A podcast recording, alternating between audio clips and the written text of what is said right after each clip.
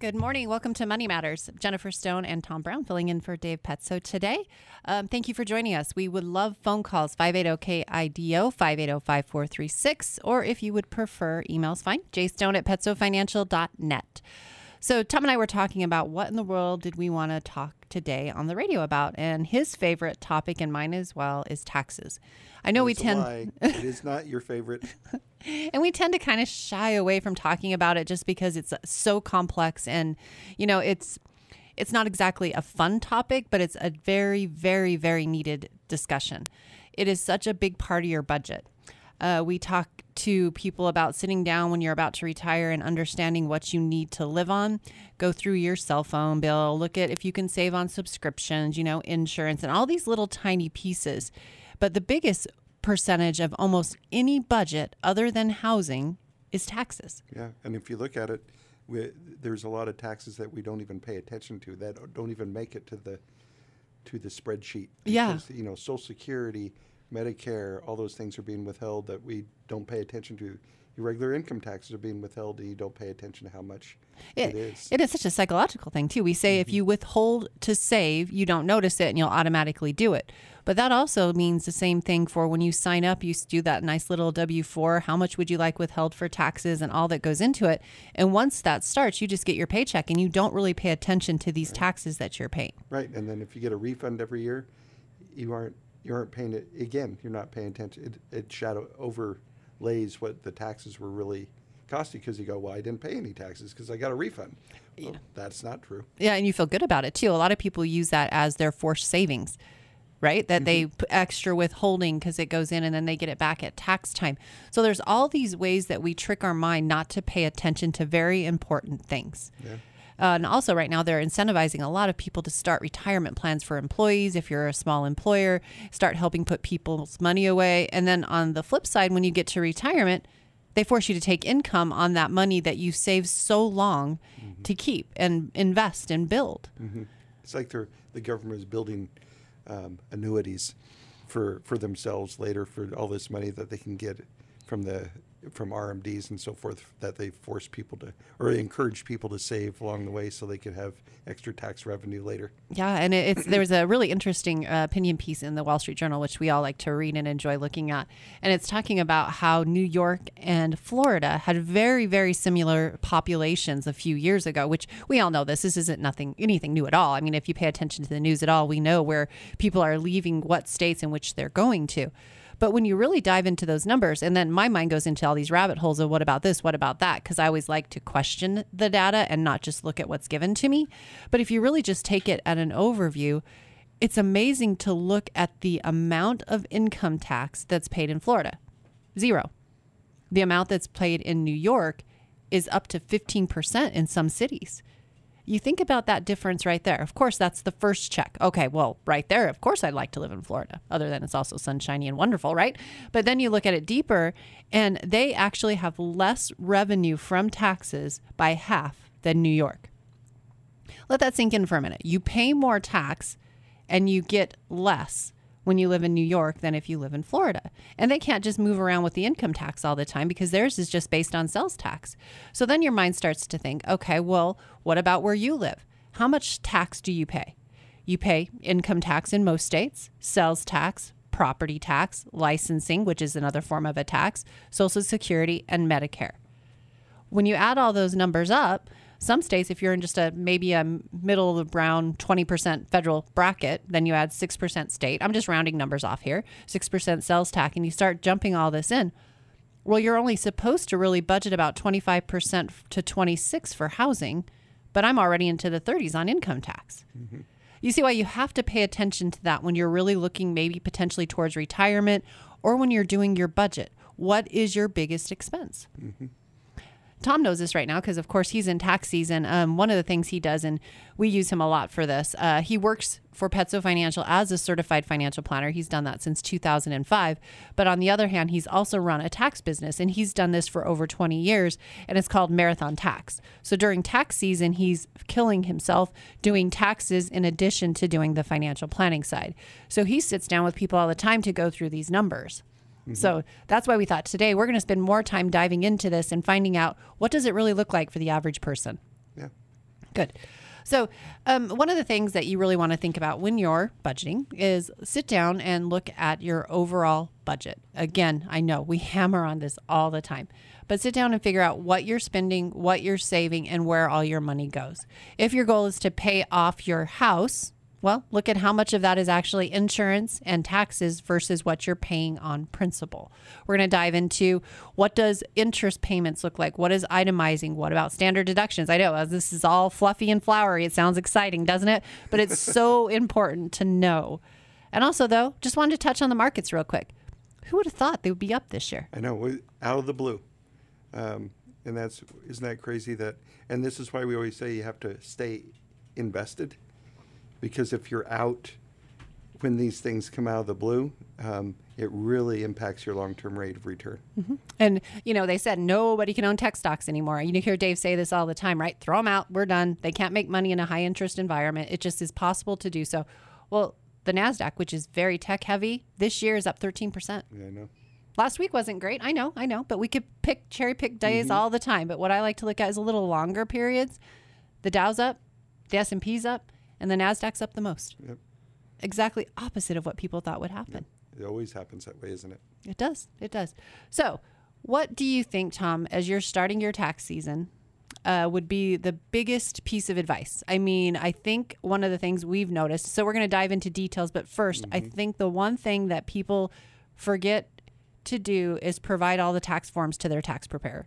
Yeah, if you're that that is the thing is to to get and you should start doing this before you know as it the white year like we do at the year end. Here's what you should be doing at the year end. Here's what you should be doing as you prepare going forward. Is is you know look at last year's tax return. You know that's the great that's the best way. If someone is coming in to, new to me and i haven't ever dealt with them before i go please just bring in last year's or last two years tax returns and you look at where you start and then you just kind of go okay has anything changed from there and then do that i send out a little checklist uh, that my software produces that says these are the documents that you used last year L- look at that and that's a good place to start and then just oh yeah i I did take money out of an IRA this year, therefore I got a 1099-R out there. I didn't ever do that before, so um, start doing that. I've had two or three people that are also clients of Petso Financial that, you know, I go, oh, well, I know you have another document because I know who you are, and so that's that that was helpful in that case. But a lot of people don't pay attention to, oh, you know, mm-hmm. something did change. I need to see if I need to pr- bring something else. Yeah. And I know it seems like it's an easy thing that and everything is in such mm-hmm. a digital electronic world that we should just be able to push a button and everything files in, but it doesn't work quite like that. And also, it seems the more custodians are really wanting people to go electronic on delivery of their statements. So you used to get something in the mail, so you wait for it to come in the mail and it doesn't show up, so you don't think you have one. Check to see if it's being now delivered through an email that says, Hey, you've got a tax form available. Log in and please print this to take to your tax preparer. Because I think a lot of people don't realize that that's how they're being delivered now. I was a little surprised because it used to be electronic and paper both, but now a lot are being delivered electronically. Yeah. Um, banks, their their uh, interest statements and mortgage statements, a lot of them are all waiting for you to log in to get them. They're mm-hmm. not coming in the mail anymore. Mm-hmm. And I know it's I, this is all exciting stuff, right? But here's the thing to think about too. We're going to share a lot of stories of things that we've seen as people have forgotten to do things or they get that nasty letter 2 years after they file their taxes that they forgot to give the tax form to their accountant. So he says, "Well, if I didn't have this, I didn't know." Don't totally lose your mind if you get that letter. It's mm-hmm. easily fixed. Yep. Um, getting letters from the IRS shouldn't be something that you just lose your mind about. Um, I have had many times where we were able to completely re- erase whatever uh, was said. It's they said was owed because we just dug deeper and and found out that it was an error on the IRS part or um, there was additional information that they just didn't have. Uh, one thing that happens a lot that people get these big letters because you get these letters that says you owe, and it's dark, big, black or bold face, and it and uh, it's very scary. Mm-hmm. And but um, if you sell a house, right? Um, if you sell your personal residence, the tax rule says you don't even have to report it, but you should, because even if it's going, you're in the exclusion and you're not going to pay any taxes on the gain um, you should still report it and so forth, and then you won't get that letter. I, I've had a few people that um, it was their personal residence, but they still got this letter that says they owe over $100,000 because they didn't report the house sale, and they don't have the basis, so it all shows up as a gain. Yeah, and that's getting really weedy. When we talk about basis, we'll explain that more too. Uh, and if you have questions on this, call us. That's why we're here. Tom's got a lot of tax information in his brain of his. I know a little bit, just enough to be dangerous. So together we should be able to answer your questions. Also, there are so many different tax forms that you need to be aware of. Uh, so do make sure that you understand that timing of these. We get a lot of phone calls this time of year for people that have investment accounts that aren't in IRAs they have tax forms that come out. But what they do with those tax forms is every company or position you own has to provide information to that custodian. They gather it together. That's why it's called a consolidated 1099, and they print it off for you to bring in. That way, you have all of it in one place instead of waiting for tax forms from, say, you have a mutual fund with one company and you have a stock with another company. So instead of having all that, you're able to put it on one consolidated form, bring it to your accountant, and he can work on it. So with that, it takes a bit longer, and there's not that same deadline of the end of January that everyone assumes is there.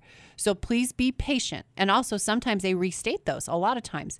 And that means they're going to send new information to the custodian to update, which means they do an updated 1099 to you. So be patient if you have investment accounts. It does take a bit of time to gather all that data and generate to you. But when they do, it's a nice, pretty sheet. Mm-hmm.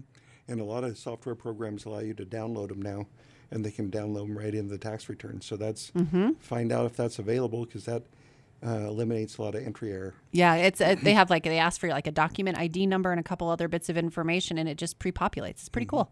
So technology is good in a lot of ways, and it's a real hassle in Yeah, you others. still got to pay attention. You do. sure that things are getting Yes, you do. right. All right, so we're going to take a real quick break, and then Jim will get to you. But let's take our break now, and then when we come back, we'll have enough time to talk with you. Again, phone calls are welcome 580 KIDO 580 5436.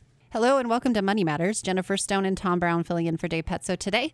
We are talking all things taxes. Uh, one of the highlighted shows of my year, but it's great. Honestly, I do think it's very important, and I'm glad we're taking the time to do this. But again, phone calls are welcome 580 KIDO 580 5436. But let's jump to the phones. Good morning, Jim. Morning, Jennifer and Tom. How's it going? Good. How are you? Morning. Fine, thanks. I just got to tell you about a, a letter I got from the IRS itself. And uh, anyway, it says Dear taxpayer, we, we received your December 31st, uh, 2021 uh, Form 1040 Federal uh, Individual Income Tax Return, but we need more information to process the return accurately. Unless, unless required otherwise, send us your reply within 20 days. Then later on, it says, Provide more information on how you calculated three dollars on line twenty, uh, form Oh, uh, ten forty, and attach uh, attach supporting forms or schedules as required. Okay, here's my reply. Dear sirs or Ms. I have no idea what you are talking about. Line 20 of Form 1040 happens to be Schedule 3, Additional Credits and Payments. I reported $291 for in tax credit. I went over the entire tax return with a magnifying glass, and a magnifying glass was required. And nowhere did I find the $3 you seem to be worried about. Jeez. And you realize all that they took, the people to prepare the, well, it was a machine, I'm sure, that prepared it, and everything that went I into mean- sending that to you over $3. this is so asinine and it's so off the you know it's almost like they are they are uh, uh, given uh, some sort of a, a benefit for the amount of crap they might send out It sometimes seems like it, doesn't it? but you know the thing is I mean most of us with uh, with the IRS we uh, we hesitate to send back a snippy answer which I did I'm thinking it's so ridiculous because you know you don't want to get on their bad list and all that crap. But I just thought I'd mention that to you. Yeah, yeah. No, we've seen letters that come through too that sometimes make absolutely zero sense. And when you reply back that they make zero sense, they go, "Oh, we're sorry, it's our mistake." Because mistakes do happen, and sometimes I wonder if it's going through a machine and it picks up something weird versus a person doing it because everything's electronic at the IRS No, anymore. So all, all those are computer generated. They, they just they go through, they find something, and it automatically generates a letter. yeah. So Uh, yeah, unfortunately, no- it's frustrating. Checking. No. No. checking. I mean- this was so off the wall, and three bucks. Give me a break. Yeah, yeah, Yeah. No, I hear you for sure. Well, right. take care. All right, Jim, you too. All right, so we are at the end of the first hour. Please give us a call next hour with any of your questions. We'll try to our best to answer them. And as always, our phone number is 580 KIDO 580 5436. Good morning. Welcome back to Money Matters. Uh, Jennifer Stone and Tom Brown filling in for Dave Petso today. He and I are both certified financial planners, CFPs, as you may see the designation, and have been with Petso for Tom almost 20 years, me almost 30. So we've been doing this for a very long time. We've had a lot of stories from people in situations where they have had issues with tax planning. So that's why we thought today we would spend the majority of the time talking about taxes, planning, and how maybe we can give you some little bit of ideas or tips on maybe making your plan a little bit better for you. Yeah. Uh, phone calls, of course, 580-KIDO, 580-5436, or you can shoot me an email, jstone at petsofinancial.net if you would prefer. Um, I'll check it periodically, and we'd be glad to answer them that way anytime. So if you have a question that comes up this week, shoot me an email. I'll be happy to help then too. So one of the most confusing, and I'm going to throw that out there, things that has ever happened, and I don't know why they sit around and meddle with things that just seem crazy, is required minimum distributions. For some reason, the last few years, they've decided that's the hot button, and they're going to mess with it every year and change something. Um, 2019, I think, was the last year that it was normal. Uh, then they increased the age from 70 and a half to 72. And then this year they moved it to 73. So, what that means is once you hit the magical age of 73, you are now forced to take income from any IRAs or qualified plans, whether you need it or want it or not. You have to take it out over your life expectancy, which is a table set by the IRS. And it is a factor, not a percentage. Sometimes people see the number and they go, 27.4? That's a huge percent. I've got to take a quarter of my account. No, it's around 4%. You take the year ending value every year and divide it by the new life expectancy table. So the first year you would take, if you were 73 this year, you would take your 12 31 2022 value, divide it by the first factor, which is 27.4. Um, I believe, or did they adju- leave it adjusted to 20? Anyway, doesn't matter. By a factor, and that's what your required minimum distribution is. Custodians, TD Ameritrade, Schwab, anybody that you have funds with will help you calculate this. It is usually on your year end statement. Yeah, and uh, what is really interesting to me when I started in this business is where would 70 and a half come from? Right. Right? who, who sat around and go, let's, let's throw half on there. And 59 and a half for distributions. Yeah, I don't know like- what that is. Just like eh, that would be interesting research. It would. to find out is what what was the magic about a half. Yeah, exactly, yep. Because you're going to go, okay, it's not quite. I got to wait till next Wednesday, and then it's Mm-hmm. a half. Then I can do it. It's just like silly. It is. It really is. So maybe 73 makes sense. Life expectancy's gotten longer, so I do understand why. Oh, and I think it was good to do it. Uh, it's just that now they're doing it like, hey, let's do it again. Let's Right. do it again, and then everybody's just confused. Correct. Right. It is. And a lot of people that were planning on it did some tax planning for that. They get one year break if they don't reach the age of so they thought it was mm-hmm. 72, now they have another year. So it's a it's an okay thing, but remember to check in all the time. This is something you need to not miss. They are reducing the penalty. It used to be 50%. I think they've dropped it now to 25, 25. And then they said something about 10 if you catch it and fix it. So it's not as punitive. Yeah, I think that they're they're still trying to figure it out. I You think they make so? a rule and then they go, how are we going to enforce this? Yeah. So I want to share a couple stories with folks that have reached this age. Uh, this might make it clearer when we say starting a tax planning discussion while you're saving for retirement is as important as it is when you retire. The reason why is we can diversify between asset classes, stocks, bonds, all the different types of real estate, whatever it might be. We can diversify there, but what about different taxation? we have clients that used to and they reached they're probably in their 80s now because Roths really weren't available so they always saved pre-tax they deducted from their paycheck it went into their 401k and they did a great job living within their means have social security potentially pensions as well mm-hmm. and they just saved so then they get to retirement they don't have a lot of savings accounts like with the bank that's non-qualified or non-taxable but they have a lot of money that's taxable but they really don't need it now because they've always lived within their means Social Security's fine, maybe with a little bit of a pension. They hit this age and now they have to take a large amount of money. We've had people say, I never made that much while mm-hmm. working. I have to take a required distribution of over a $100,000 on my investments. I never made that while working. What am I mm-hmm. supposed to do with that? Tom sees it more than anyone because Yeah. how does that affect everything else? Oh yeah, because it causes your Social Security to be taxable or more to be taxable. It uh, it causes everything to to change. So, um, so it is. It's, it's putting you in a different tax bracket. It's all, it affects your other income, um, and uh, and something that you there was a lot of people that haven't been even filing taxes, and all of a sudden, oh, now I have to file a tax return because I'm 72 or 73 now, mm-hmm. and I have to take all this money out, and so it's it it can be a real shock. Yeah. And then it does affect Medicare.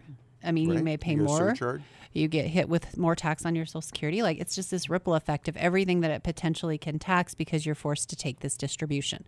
So planning for it and understanding and potentially taking a little bit from your IRA before you get to the point where you have to take it out. So maybe take half of that and start right sizing your IRA so maybe it's not as painful at retirement. And there's also a way you can donate your required minimum distribution up to $100,000. It's qual- called a qualified distribution. But the thing with that is now you're also saying, wow, I'm giving away $100,000. So this mm-hmm. is a psychological thing. It's not that folks aren't charitable. It's just that they stop and go, I'm giving away more than I made most of my working years just to avoid paying tax and causing higher Medicare premium or Medicare premiums and all this ripple effect. Mm-hmm. On the flip side, though, if you are charitable, then you should take advantage of that. It's a no-brainer that you'd want to give everything out of your IRA if you give to your church on mm-hmm. a consistent basis. Um, uh, then, then it's a great opportunity for you there. Right. So I, I think that touched a little bit on um, how RMDs work. Just keep in mind, RMD, required minimum distribution. We like to throw acronyms around, but that's all it means is you're forced now to take money from an IRA.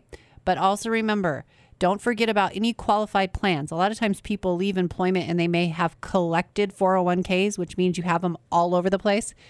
Highly suggest you consolidate because it makes it easier. But if you don't, your required minimum distribution has to come out of each individual qualified plan. If it's in an IRA or multiple IRAs, you can consolidate and take from one.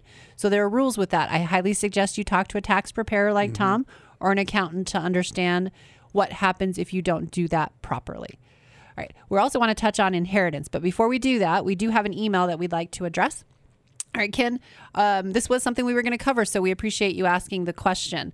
Are the 2022 Idaho tax rebates going to be taxable at the federal level? That is not hasn't been determined yet. Um, they just came out with guidance this last week of no guidance, and they're saying hold off and don't um, don't file. If if you have filed, then just don't do anything at this point.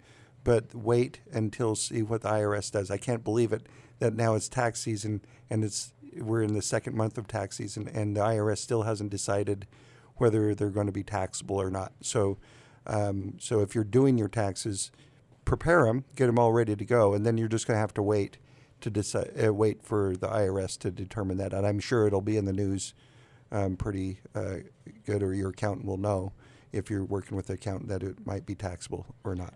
Which is kind of an interesting thing, too, because we were talking about this before the show started. If you didn't itemize and you just received a standard deduction, uh, how does that affect I, this? usually, in these cases, that's the only people it affects are people that itemize and deduct their state income tax um, payments. Uh, so I suspect that's what it's going to do again. But they said, just make sure, just don't do anything if you can, if you unless you have to. Um, so, uh, so the whole thing is, you know, get- Prepare but don't yeah, file. Hold and wait. Yeah, Okay, get ready and wait. Yeah. I don't understand why they make changes after the end of the year. It just makes it so confusing and complicated for folks. They give you a deadline that you have to file at a certain time. So accountants sit around scrambling on how to handle basic returns with this mm-hmm. situation. In the state of Idaho, do they not file anybody? Everybody's forced to extend. and it's they just have all a these piling thing. up like cordwood. Yeah. And the thing is, is that they knew this happened. they knew these states were doing this, and now they're just deciding, oh yeah, we, we I forgot, we need to get that out. We need to figure out. this out. Yeah. yeah. Yeah. So I guess it was great to get a tax rebate, and now we're stuck wondering what to do with it. Yeah. right? Yeah, thank you, Ken. We appreciate your question. Hope that answered it. I know it's pretty vague, but we don't have clarity yet either. All right. So if you inherit money that's qualified or an IRA, we're just going to use the term IRA, um, and you inherit money, you are now required to take the distribution. If someone passed after the year 2019, so 2020 and on, you're required to take the funds out within 10 years. That's a huge change from prior. Before it was stretched over your life and you could take it over your life expectancy. The also kicker is you cannot give that to charity like people can that are over the required distribution age, but you do have to take it out over 10 years. So folks that are planning to give a large amount to your kids, understand that that's how they now have to take those distributions and they have to have it out within 10 years. And they're also talking about another confusing point why they have to throw this in is if the person that passed was requiring or taking distributions and was required to, whoever inherits has to at least take that amount and also has to have the money out within 10 years. I know. Again, this is getting very weedy and very complicated. So, with questions, make sure you reach out. But these are the things you're dealing with upon retirement and your heirs have to deal with when you pass. Yeah. And again, I don't think they thought it through, right? Because they start passed this law and then they didn't talk about required minimum distributions, and then like two years later, they're going, "Okay, well, we're not going to penalize you for those first two years, but we need you, we need to clarify who needs to take out what when, Right. Because uh, we're not getting our tax money the way we wanted it. I think. I think someone sat down and said, We need revenue. So here's a good place to go, right? People inherit money. It was never meant to be a pass on of wealth, it was supposed to be income for the person that saved it. Well, I don't think that's necessarily true. I think a lot of people felt this is a great way to pass on wealth to their family. And if they chose to do that, that should be their right. But now they're forced to give it out over 10 years. Yeah. So you really have to plan, right? Mm-hmm. Because uh, it isn't just a what it was before, where you just took out your required minimum distribution at least every year, and the, and that was fine. Now it's really okay. What do I do with five hundred thousand over ten years? This is a big deal. It is. It is. And it's it it can cause a lot of other things for those folks that are working as well because then their earned income goes away. Their tax bracket goes up. If they're in retirement, then all of a sudden they have to pay more Medicare and they have to pay higher amounts of everything. So Right. It's a blessing because you receive something. It's a hard time for folks because they do get this large amount of money from someone that passed, but it's something you need to plan for tax wise. Yeah. Okay, as best as you can. So if and, you and help your heirs start planning, thinking about it too. Correct. We've actually sat down and met with several families. Um, and if you're comfortable, I think it's a great idea to prepare your children for what they have coming to them and let them understand. You don't have to give full amounts. I know we all live a little bit more of a private life um, if you're of a little bit older generation, and that's great. But it also is important now with all these new rules for everyone to understand what happens if something happens to you. And if you plan to give to charities, IRA money is a wonderful thing to do. So, again, talk to your estate planning attorney, sit down and decide what's the best use of every dollar and what would you like to accomplish with it. And that quali- and that also, Roth IRAs are also included in this. So, although people don't have to take required minimum distributions out of Roth IRAs, they're going to the people inherit the Roth IRAs will have to liquidate them within that ten year period too. Which is awesome, actually, because I would recommend, and again, I can't make recommendations to your point, but if you have a nice Roth IRA that has to be taken out in 10 years, leave it for 10. Let it mm-hmm. compound another 10 years and take it out year 10, and you get a nice little bump in return. Mm-hmm. So there's a lot of planning that can be done. So again, that's when accountants, attorneys, and financial advisors all work together to try to develop a plan for you, for your heirs, and your entire life. Um, we're going to take a break. When we come back, we're going to talk a bit more about different tax tips. Call us with questions. We'd love to help. 580 KIDO. Good morning. Welcome back to Money Matters. Jennifer Stone and Tom Brown filling in for Dave Petso today. Is he's off deserved with some well due time off. Yes, very well deserved. Yeah. So before we jump back into our tax discussion, we're going to go ahead and go to the phones. Good morning, Kent. How are you? I'm good. I, I just had a quick question about that RMD going into a charitable contribution. Okay. Can you do that even if you do not itemize? Yes. Oh, well, that's wonderful because President Trump made it so a lot of guys like me don't have to itemize anymore. Exactly. Yeah. With doubling of the standard deduction, that's a huge deal. But how it works, just so you know, any money that comes out of an IRA account shows up on a 1099R form as a taxable distribution. Okay.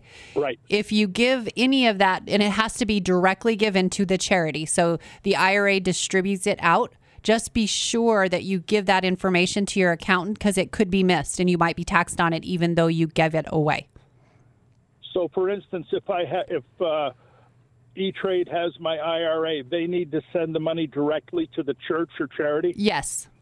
you'll do a qual a form. It's a distribution form, and on that it'll do a qualified distribution. That's the box they check, and to a third party, and it's payable to the charity and sent directly to the charity.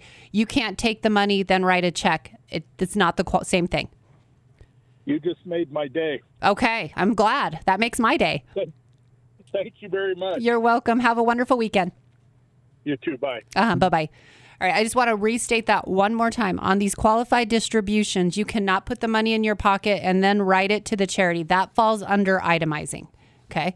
You have to directly have the IRA directly give it. Some of these companies, TD Ameritrade's one, allows you to have a checkbook on your IRA.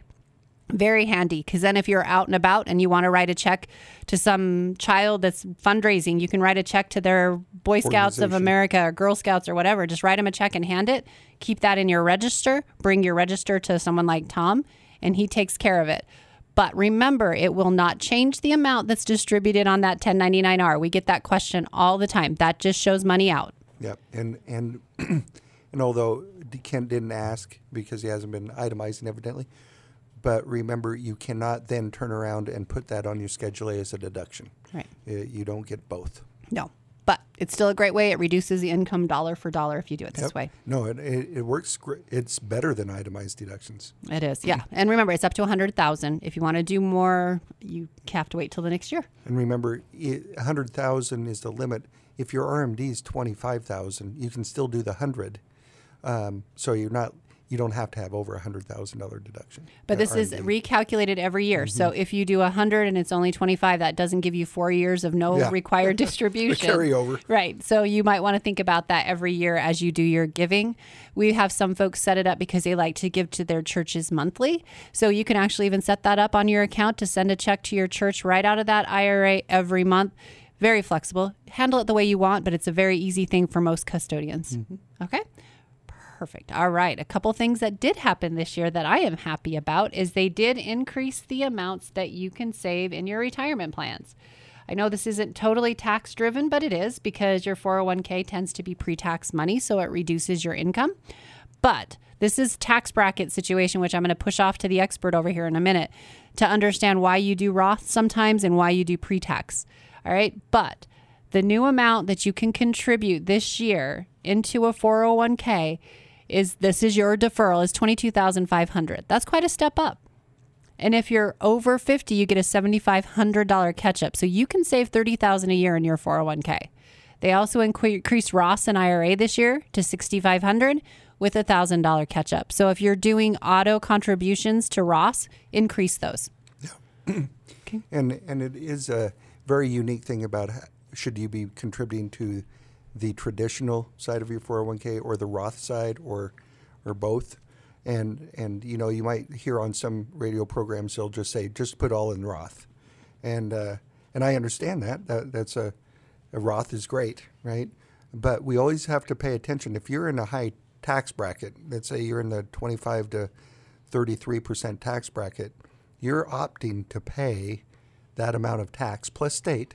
If you're in a state income, have state income tax, you're, and so in theory, you have to pay, or your Roth contribution has to make that tax back to get back to even. Right. Right. So what he's saying is Roth's after tax, mm-hmm. IRA's pre tax. So you pay tax on the Roth before it goes in. Yeah, so so you have to kind of take that into consideration, especially if you're older, like you're in your 60s and you're getting ready to to retire, and this comes in with Roth conversions too. Is it do you have the time, or do you really to to get that the big benefit out of the Roth, or would it be better to retur- reduce your taxes now and then have other Roth for later? So so what I tell people is that you do both, right? You you you use the traditional to reduce taxes now, and then you also are contributing to the Roth side to reduce taxes later. So you try to balance it, and you should relook at that uh, probably once a year.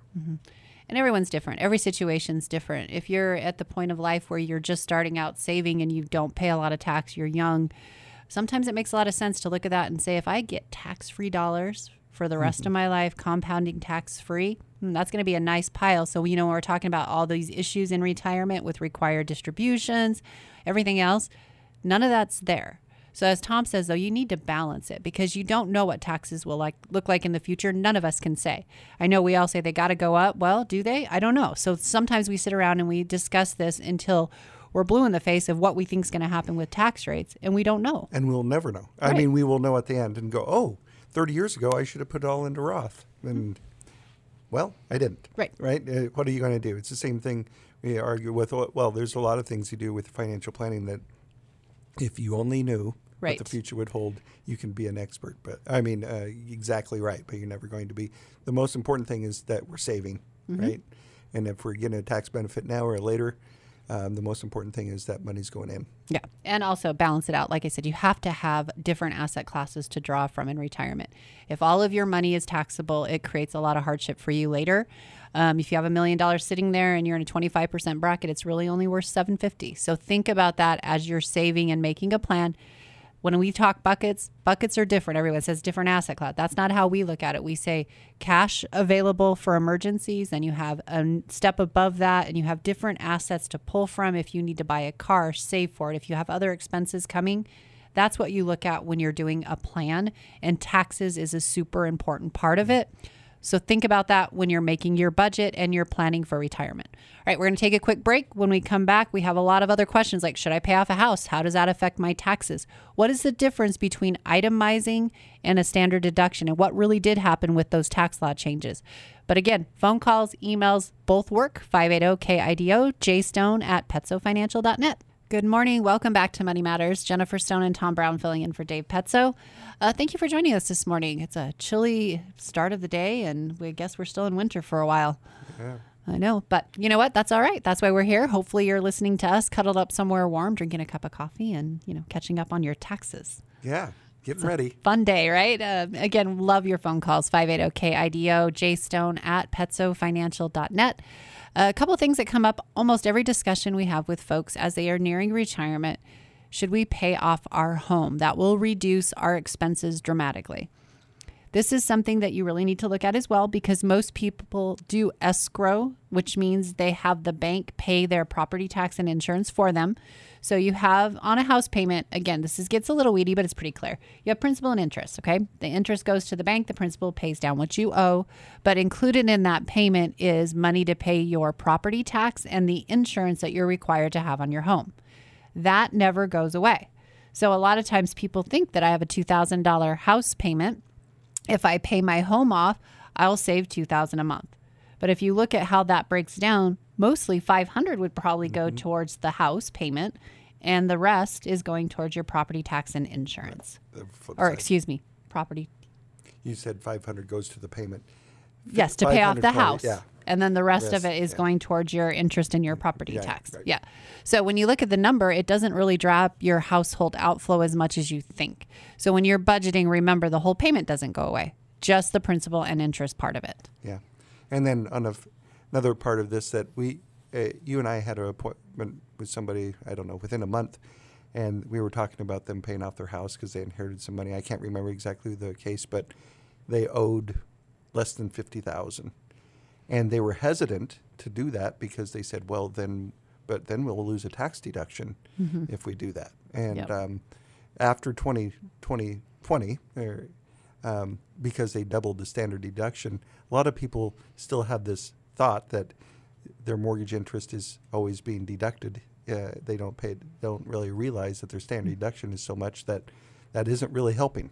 Yep. And so that isn't an argument. You need to. That's another reason to pay attention or ask your accountant if you're doing that. I'd say, am I itemizing or not? Because I think people automatically think they are. They do. And they always feel that I don't think it even clicks in your mind. You just hear your entire life you keep a debt on your home to get that deduction and you don't realize with interest rates as low as they've been, a lot of balances are highly decreased by the time you get to retirement. The interest is just not that much. Right. So, also, uh, I had another client that had just recently retired, sold their home, and decided to RV it for a while. They do owe a bit on the RV, but the rate was low enough they just didn't want to pay it off. And now they understand that they could actually deduct the interest on the RV because it's their primary home, but they don't owe much on the RV. So, it's the same thing. And it, with RV, you have to have a bathroom in it. Just let you know, that's what their That's a qualification re- is. I I would hope if that's their primary that they do. It would be really uncomfortable, wouldn't it? All right, we're going to go to the phones. Good morning, Terry. How are you? Oh, I just wish I would have hired a professional earlier in my investing career. Next time I come into the office, y'all shake your finger at me and give me a stern look of disapproval. I'd be I'd be down in Las Vegas visiting my winnings someplace a little warmer. There you know? go. Terry, you don't realize that we already do that. okay. well, I, some things I just deserve. you know. there you go. There you go. So, how are you this weekend, Terry? Oh, just uh, playing with my Bitcoin, Oh boy. but uh, it's nice having having my one. But Yeah. uh, uh, I I know we're getting into the fine nit noise of the the tax thing, but what do you guys feel about? Uh, sometime in my lifetime, probably the next 30 years, that we'll come to a reasonable kind of tax system, um, flat tax or something to clean up all this where we don't need Tom. Oh, sorry, nothing personal there. You know what, I, Terry? I would happily retire Yeah. if we were to do that. You know, I think this has been talked about. I mean, I worked, I've been doing this almost 30 years, and it, it's been an ongoing discussion forever. I don't know that that ever will happen. I this is seems to be a way that they can maneuver tax inflows quite easily by changing things, um, and I don't think they want to give up the power. Oh, and, and then they control your life with it. They Yep. use the tax code to control your life, and they don't want to give up that Yep. control. So it's a great idea, and they'll they'll use all sorts of interesting comments like, "Well, it would hurt the low income people because they have to pay, you know, they don't get all the little breaks that they would now, and all this stuff." And and uh, so yeah, they're not going to give up the power. It's a great idea, makes it simple. Um, it probably is not something a politician will sign on to. Nope. You know, wait till they have a central bank digital currency and see how much control they have. Yeah. But uh, oh well, All that's right. a, a fun thing. I just wanted to call in and bother y'all. All right, Terry, we love talking to you. Have a great weekend. Good day. Thank you. Uh-huh. Bye bye. Good morning, Paul. Can we? How can we help you today? Hey, good morning, you guys. I have a question. Uh-huh. Um, we're deal we're dealing with a uh, mother-in-law passing away, and they uh, we went we had a bank account for the trust, and went to the bank and let them know that she passed away, and they closed the account, and now we've been told it might go into probate. What? How? What's going to happen? Do you know anything about that? Okay. First question: It was it titled in the name of her trust? The bank account? Yes. I think that's why they closed it because it, it was just the names. Okay. My mother in law's name and then my wife's name. T again, she was the POA. Okay.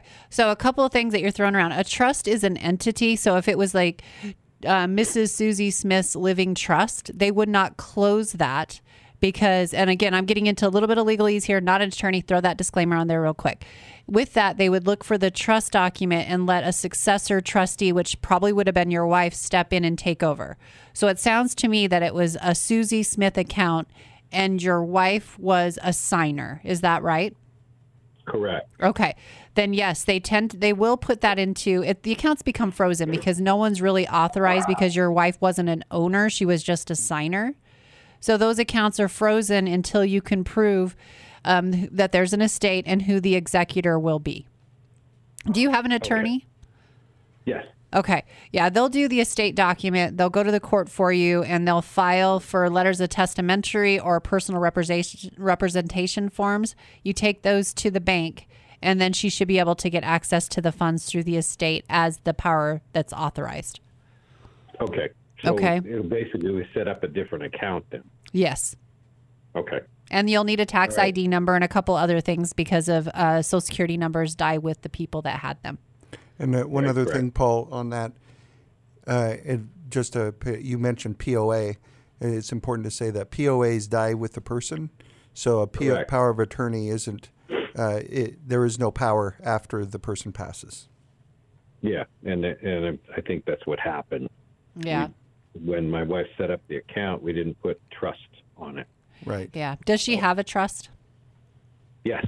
Okay. And see, that brings us to what we talk to people about all the time. And if you have other relatives that are older that have them, make sure everything's titled in the trust or it does no good, like this situation here. Yeah. Okay. And you might ask your uh, attorney too. And again, I'm touching into legal where I'm not allowed to, but I just want to give you one other idea that we've seen. If it's an under a hundred thousand dollar estate that wasn't in the trust, there are some things called small estate affidavits. So ask about that as well. Okay. Okay. All right. Thank you, guys. You're welcome. Have a great weekend. Alrighty, you too. Uh-huh. Bye bye. All right, we're going to take our last break. When we come back, we're going to wrap up a couple of things on Social Security, which Tom and I found out something very interesting on this. If you're thinking of filing early, to maybe discourage you from doing so, but we'll talk about that when we get back. Please give us a call, 580-KIDO, jstone at petsofinancial.net. Good morning. Welcome back to Money Matters. Jennifer Stone and Tom Brown filling in for Dave Petso today. Uh, again, we've been talking all things taxes, and it hasn't been quite as boring as I thought it would be. I know it's exciting. You should do this all, all, All the time. No, no, once a year, This is maybe. really exciting.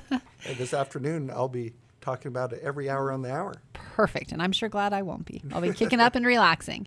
But again, if you have questions, we do have plenty of time for phone calls before the end of the show. Uh, 580-KIDO. You can shoot me an email, jstone at petsofinancial.net. If there's something you want clarified or have additional questions on, let us know. Before we dive into the Social Security teaser that I gave, I wanted to say one more time. If you've created a trust, and we see this all the time, people go in, they get the trust document, they walk out, they're happy, their lives are golden, everything's done, but they don't take that next step. You create a trust with an attorney, they provide it to you. Now your work starts. They've done the work to create the trust. Now it's your turn to do work. What that means is assets that you've listed in the trust need to be titled in the name of the trust. Your home, your investment accounts, whatever that looks like. If you don't, they don't just magically go into the trust because you now have one. It has to change the titles. We see this frequently. We have people call and we've worked with them and we're going through and talking and saying, okay, we just want to check on your estate plan.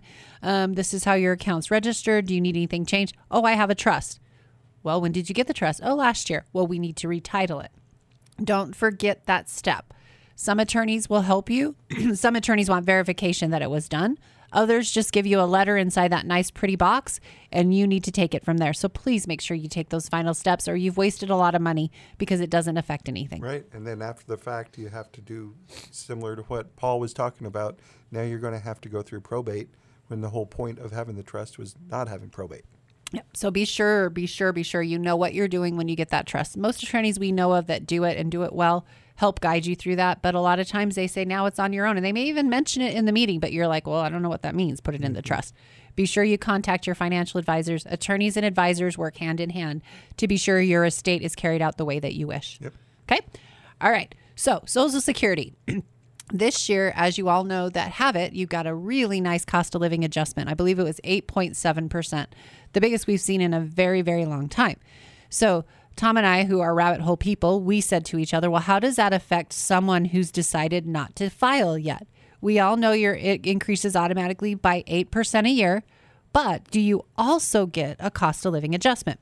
Because we thought, well, would you? Because why would you not? Right. Mm-hmm. So as we looked at this and we had people bring in last year's statement versus this year's, their benefits jumped dramatically. So how it works is cost of living does apply to your basic benefit. Then depending on how old you are, it adjusts and you get that additional increase. So if you think leaving money on the table if you don't take it at 62, stop for a minute and think about that. Just using round numbers, if you get the automatic 8% plus 8.7, that's 16.7% more income for the rest of your life by waiting. That's just one year adjustment. It takes forever to make that break even. And you can run every spreadsheet in the world, but every statement is linear, right? They don't adjust for cost of living because we don't know until that year. So if you're just running a, I'll break even by the time I'm 75 or whatever, don't forget there's other factors that you have to think about. Also, if you are a higher earner than your spouse, the higher benefit lives forever. There's so many things to think about when you're going into your income phase of retirement. Don't just go, my buddy took it at 62, I'm doing it. That's not the answer. Really look at your numbers. Yeah, and remember, if inflation stays high, then the cola will continue to be higher than normal in these coming could be in these coming couple of years at least. So really think about that. If if you're thinking, well, maybe I'll take it now or take it in two years. Well, this is really a good idea of looking at that two years. Yeah, One of my favorite stories. uh, We have a, a gentleman that loves his job. He's worked forever, but he hit the age of 65, and his parents are telling him, You should retire. So he's talked about it with them and they keep encouraging him to retire. And he keeps telling me, but I don't want to retire. So some of it comes to just because you reach a certain age doesn't mean you have to retire if you love what you're doing just because you're eligible for Social Security. It will continue to grow. So if you work, you make more, that also increases your benefits. So continuing to work past the age that you're told you should retire doesn't have negative effects. Yeah. No, it's all positive. Yeah, especially if you love what you do. Right. And remember that if you're the higher earner in a marriage, um, then that higher amount will, if you pass away Right. before your spouse, they get that for the rest of their life too. So it's it can be a big benefit over both your lives. Correct, correct. And so look at this. Ask for help, call Social Security, get some numbers, go online. They've got decent calculators that you can run your own numbers with as well. But that's a part of it too. Understand every income source, where it's coming from, how it'll be taxed. So, a question that comes up often is what's the difference between the standard deduction and itemizing? Why is this such a big deal? Why do people talk about it all the time? So, because I love taxes, I'm going to turn this over to Tom and let him kind of explain the difference between standard deduction and itemizing and how that affects. Okay, so standard deduction is the deduction that the IRS automatically gives you based upon your filing status. So you have single, married filing jointly, married filing separate, and head of household. And so they're basically saying that first amount that you make is tax free. So for married filing jointly, it's 20 in 2023, that's going to be $27,700 if you're under 65. So so that means that that first 27,700 is tax free. And and you get that right off the top. Now, they have an, a different thing like Jennifer mentioned itemized deductions and they say if your itemized deductions, which include the basics, can be medical expenses, um, but there is a limitation on that, but it's property taxes, state income taxes, mortgage interest, and uh, charitable donations. Those are the big ones. There's a few others, but those are the, the more common ones. If that amount totaled is over your standard deduction for your tax filing status, then you get that. So it's the best of that, but you have to enter all that data in and make sure it does you it goes over that. Don't excuse me. Don't they limit how much of your income, state income tax, you can deduct now? Though, didn't they yeah, so, cap that? So good, uh, good clarification. So property taxes and state income taxes are limited to ten thousand. So when you heard the SALT, when they always talk about the SALT uh, deduction, all that, that's that's that limitation. So if you have a lot of state income tax, and it's over ten thousand dollars, and that's state income tax that's withheld from your W two, or you paid state income tax last year, and that's over ten thousand, then you're maxed out. So if you had twenty four thousand dollars of state income tax, you're, you're only getting 10 and then um, and then on charity, then the, the it's up to the charity. One question I get a lot is uh, that amount that you give non-taxable is limited to 500 and that is not true. You can give thousands tens of thousands of dollars of non-tax non-cash donations. The $500 limit just says if you give less than $500 you don't really have to give any uh, detail of what you give. If it's over $500 you have to li- list out more of what you gave and, and so forth so those are charitable donations though so in other words uh, if you give to the idaho youth ranch uh, salvation army uh, any of those folks in town if you give them money or stuff you have to verify over $500 but only on the stuff okay The cash you don't. Okay. Cash is cash. But if you give, but that's why I get. Well, I only can give five hundred dollars, so that's all I have to. I go, no, you can. I had a we had a client that gave a plane to the, to the Idaho State University. It was worth twenty five thousand dollars, and so it so it's it's something that people have this thing in their mind. that It's five hundred dollars, or they have their it's in their mind the Idaho Youth Ranch deduct credit where you can give up and get two hundred dollars. So he goes, I have four hundred dollars. That's Gotcha, it. gotcha. But it, you can do a lot more than that. Yeah, and there's also um, we're running really close here, so I just want to get one more thing into uh, with the educational component. If you give, there's a special a Mm-hmm. That special double- donation. So Right. You can give. So if you're married, you can give up to two thousand dollars to an educational entity, whether it's a school, library, museum, uh, and you can get up a thousand dollar, and then you get a thousand dollar credit on the state of Idaho. Uh, single, it's half that. So you get the charitable donation as a donation, and you can get the additional credit. good, good. Yeah, it's something to think about if you're giving uh, it's great to give. We all want to give, but if there's a tax benefit to it, there's that's always important too. So don't think, "Oh, I'm giving because I want to give. I'm not worried about the tax benefit." Look at this, okay? Again, we spent a lot of time on taxes. If you have questions throughout the week, feel free to shoot me an email, jstone at petsofinancial.net. Contact Tom at Marathon Tax, and we look forward to talking to you next time. Have a wonderful weekend.